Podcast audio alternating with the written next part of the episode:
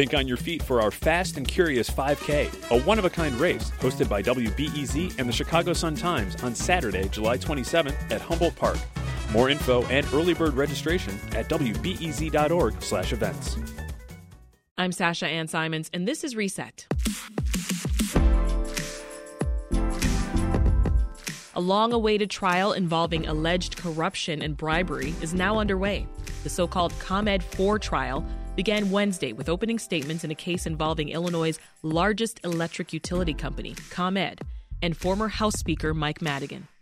The thing is, it's not a Mike Madigan case. It's four folks with connections to ComEd and Madigan that are being accused of bribery conspiracy. Dan Mihalopoulos, WBEZ investigative reporter on government and politics, is here to help us put the pieces of this puzzle together. Dan, let's start with the basics. This case is being called the ComEd 4 for a reason, right? Right. The uh, four people that are defendants in this federal case at 219 South Dearborn are all people who used to work for ComEd either in house as executives or as outside lobbyists that were representing the company in Springfield and uh, at other levels of government. There's uh, Anne Pramaggiore, who we just heard uh, Dave McKinney talking about in his news report from the federal building, who was a CEO. John Hooker was another executive. And then the two uh, really interesting players who you have Jay Doherty, who was a lobbyist for ComEd, but also we knew him as the, the president of the City Club of Chicago. And then Mike McClain, who the feds have described as sort of a double agent in that he was technically representing ComEd, but unofficially was really the right hand man for Mike Madigan for decades mm. uh, in Springfield, where Madigan was uh, obviously uh, the longest serving uh, Speaker of a state house in the history of the country until this scandal brought him down. They're being accused of bribery. What did these alleged bribes look like? So it's a basic patronage scheme, only instead of government jobs, being doled out to your political cronies. This is really what I call the privatization of patronage. So these um, the state regulated utility they depend a lot on actions in Springfield, and so they are allegedly and admittedly the the company we should say nearly three years ago, the power company, which is the largest utility in Illinois, um, acknowledged that they uh, hired a bunch of people with connections to Madigan as consultants, and uh, these politically connected cronies of Madigan did not do any work, but were getting paid. Mm. And so it's a sort of pinstripe patronage, as they say, where you're hiring these people to quote unquote be consultants or or uh, subcontractors of um, of Jay Doherty in a lot of these cases, who was their lobbyist. You pay the money to Jay Doherty, and then Jay Doherty funnels it to these cronies of Madigan,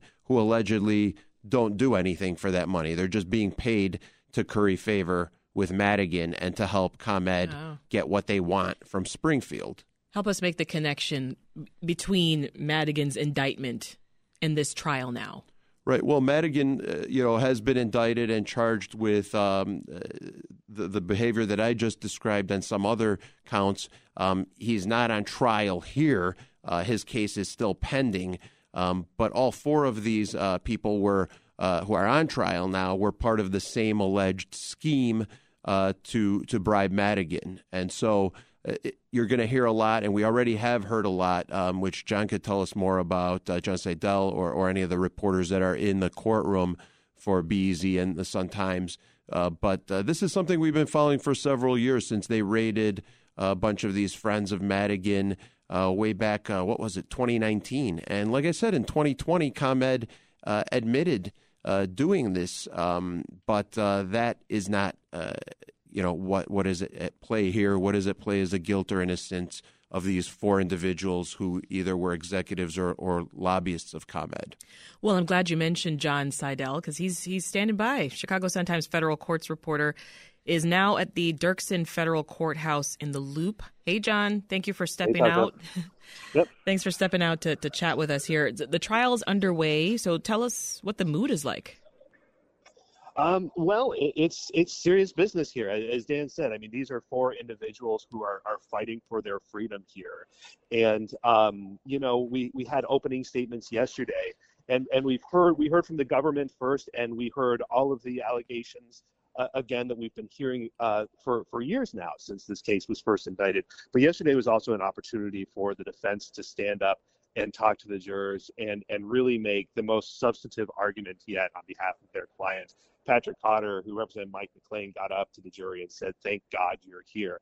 Uh, he called the the government allegations a dark theory um, that doesn't really that won't really hold up once they hear all of the evidence. He said that uh, that despite supposedly bribing Madigan, um, that ComEd still had to invest in a massive lobbying effort to get some of the key legislation mm-hmm. at issue here passed. Um, and at the end of the day, it's it's we were talking about a, a half a dozen jobs um, that were given to people over the course of almost a decade. Um, you know, and, and also that there was no connection between Madigan making job recommendations and any specific piece of legislation. That was the argument from the defense yesterday. Uh, so we'll be watching to see over the next several weeks how that holds up. How long is the trial expected to take? Uh, as long as uh, about two months. They've been saying six to eight weeks. Yeah. And it looks like there's going to be a lot of witnesses on the stand. Uh, will former Illinois House Speaker Mike Madigan be one of those witnesses? No, I would not expect that he he would be. And in fact, as, as uh, Dan mentioned, he is under indictment himself in the in the same scheme. So I no, I don't believe that uh, Michael Madigan will ever step foot in this particular courtroom. Yeah. So far, we've seen two witnesses. They're former state lawmakers, uh, former state rep uh, Carol Sente. She uh, took the stand at the end of the day yesterday and has completed her testimony. And Scott Drury uh, just took the stand right before I came to chat with you and we've had kind of a real politics on trial vibe today where they've been talking about uh, the power that Michael Madigan had to to move legislation within the House, mm-hmm. to kill legislation, to stop the various ways he could stop a bill that he he didn't agree with. Uh, now, during cross-examination, defense pointed out that at the end of the day, this is politics, and um, you know they told jurors yesterday that politics uh, can be ugly. But I think that prosecutors are trying to explain to jurors how things worked in Springfield and yeah. what the culture was like in Springfield, where, where, Madigan was just a significant presence. Yesterday, Madigan confidant Michael McClain's defense attorney said, quote, in short, Madigan wanted, the defendants gave, and the defendants got. It's that simple. And Actually. I think that was the prosecutor. Was that the prosecutor? okay. Yeah. Well, is it really that simple, the way they laid it out? Well, that's that's how that's how they're laying it out to jurors, right? That's that's how they want to simplify what what could be, uh, you know, a, a, complicated discussion of, of legislation and these, you know, the, the the lobbying effort that we've talked about. But at the end of the day, what they're trying to explain to jurors is that um, that McClain, on behalf of Madigan, sought these favors, sought these job recommend, sought these subcontractor positions and other things to help enhance Madigan's power. That, that they that they gave those things to Madigan and his cronies and that therefore they got the legislation they needed. That's what the Fed say this case boils down to simply. And the defense says, yeah. of course, that it doesn't. Let's bring you back in the, the conversation, Dan. What do you think? Yeah, I think that this is the biggest trial, uh, political corruption trial, in more than a decade since the last time we had an Illinois governor on trial, namely Rod Blagojevich. Um, I think in some ways this is bigger uh, than Blagojevich. Um, in the sense that um, you know when you're talking about Madigan, and this ultimately uh, ties back to Madigan as we discussed earlier. Uh, you're talking about someone who was a dominant presence in Springfield. Uh, from the southwest side of Chicago, he ran the Illinois Democratic Party as well as the chairman of that organization, uh, in addition to being Speaker of the House. And I do think that that his power was almost absolute for uh, so he was in Springfield for 50 years and and as uh, I believe Speaker of the House for 37 years. Um, and I've seen these kind of trials before. Uh, was uh, maybe 16, 17 years ago that a number of aides to Mayor Daley were tried and convicted um, in a patronage scandal. Uh, it did not involve an outside contractor or, or a, a state regulated utility like this case, but that was the Sorich, uh, Robert Sorich trial in around 2006. And again, I think we see a lot of the same arguments back and forth. We see people allegedly uh, misusing their power to benefit their cronies and perpetuate their own power. Um, and we also see the defense that says, "Hey, this is how the um, you know we we fry our civic meat here, and it's just politics, um, and it's nothing nefarious, much less illegal and criminal." What do you think this case says, Dan, uh, about the desire for political power in Illinois? Well, I think what we look at here is uh, state regulated utility is a company that relies at the end of the day on people in elected office and their appointees in different agencies for something very important, which is their corporate bottom line. Uh, yes, it is a state regulated utility, so it is a private company. It's publicly traded uh, in the case of, of Exelon, the parent company of ComEd. And uh, really, what's being alleged here by the feds is that uh, power was abused uh, and, and was enhanced in the case of Mike Madigan and his cronies by letting ComEd take advantage of the rest of us.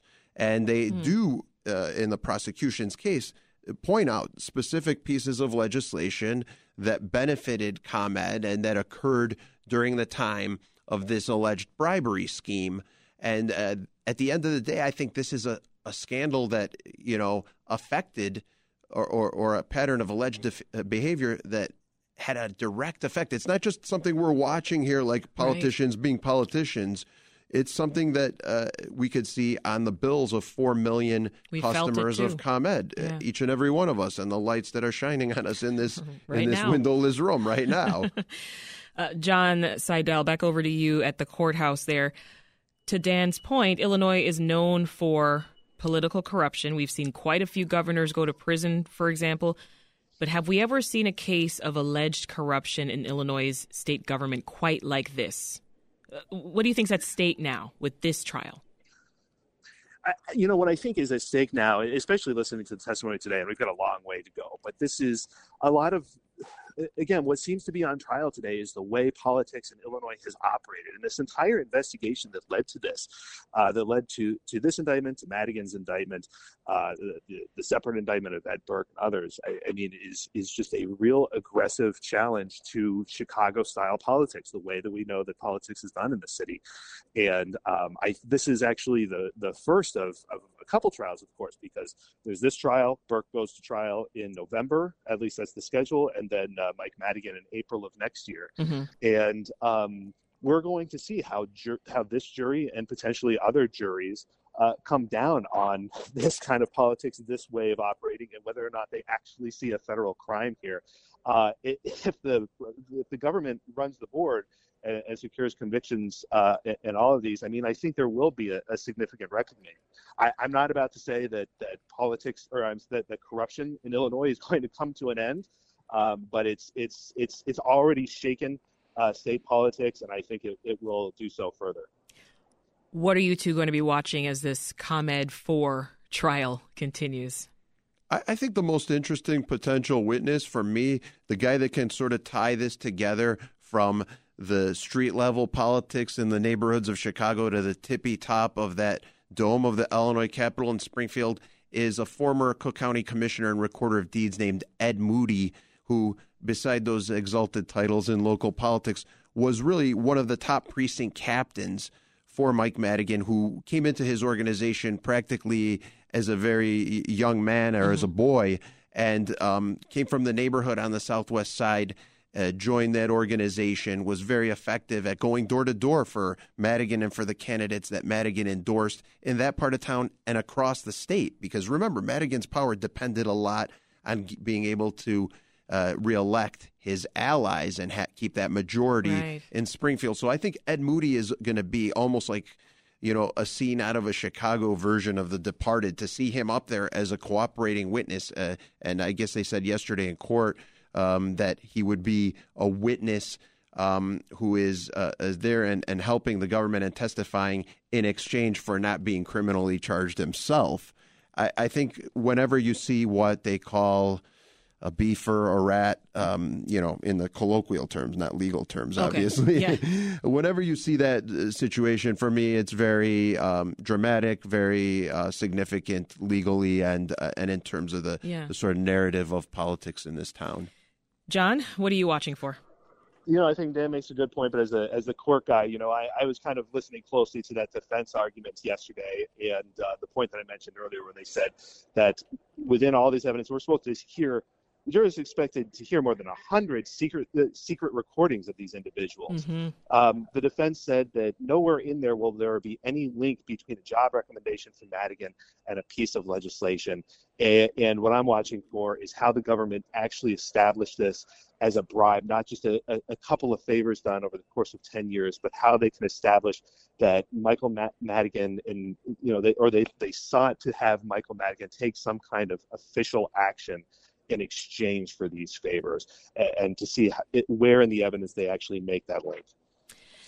We'll leave it there. We've been talking with Jon Seidel, Chicago Sun-Times federal courts reporter, and Dan Mihalopoulos, WBEZ investigative reporter on government and politics. Thank you both. Interesting stuff.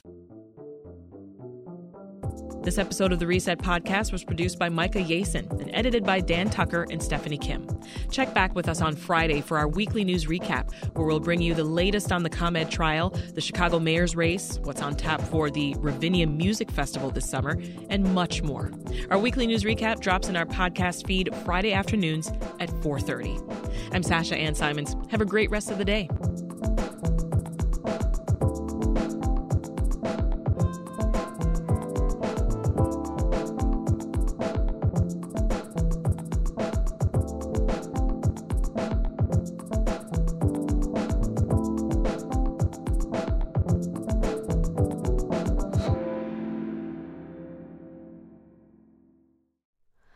Hi, it's Terry Gross, the host of Fresh Air. We bring you in depth, long form interviews with actors, directors, musicians, authors, journalists, and more. Listen to our Peabody Award winning Fresh Air podcast from WHYY and NPR.